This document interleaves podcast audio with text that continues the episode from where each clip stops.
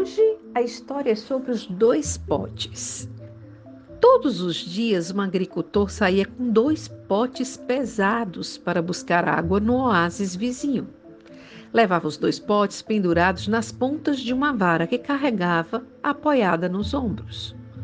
Um dos potes era perfeito e sempre chegava cheio de água. Já o outro pote estava rachado e chegava ao destino com apenas metade da água. Foi assim ao longo de dois anos, diariamente, com o carregador tendo ao fim da jornada apenas um pote e meio de água. O pote perfeito estava orgulhoso de suas realizações, enquanto o pote rachado envergonhado de sua imperfeição. Ele estava realizando apenas metade do que havia sido destinado a fazer. Em sua amargura, desejava ver chegar o dia em que um golpe qualquer o reduzisse a cacos, colocando um ponto final em sua frustrada existência. Talvez entendendo o sentimento do pote, o agricultor lhe pediu que prestasse atenção ao caminho percorrido todos os dias. Em sua invencível tristeza, jamais olhara para os lados. Concentrava-se apenas na fresta que deixava fugir a água. E nesse dia, pela primeira vez, prestou atenção ao caminho. Uma das margens da estrada, exatamente a que ficava do lado do pote rachado, transformara-se em jardim.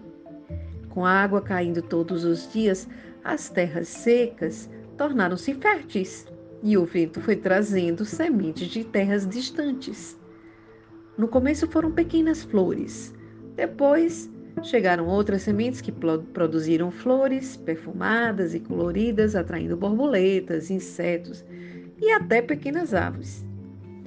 Já o outro lado da trilha, por onde passara o pote perfeito, continuava árido e estéril. Os dois potes representam duas maneiras de viver. Uns colocam sua preocupação em si mesmos e exigem que sejam perfeitos. Exigem sim de si próprio, mas trata-se de uma perfeição egoísta e fria.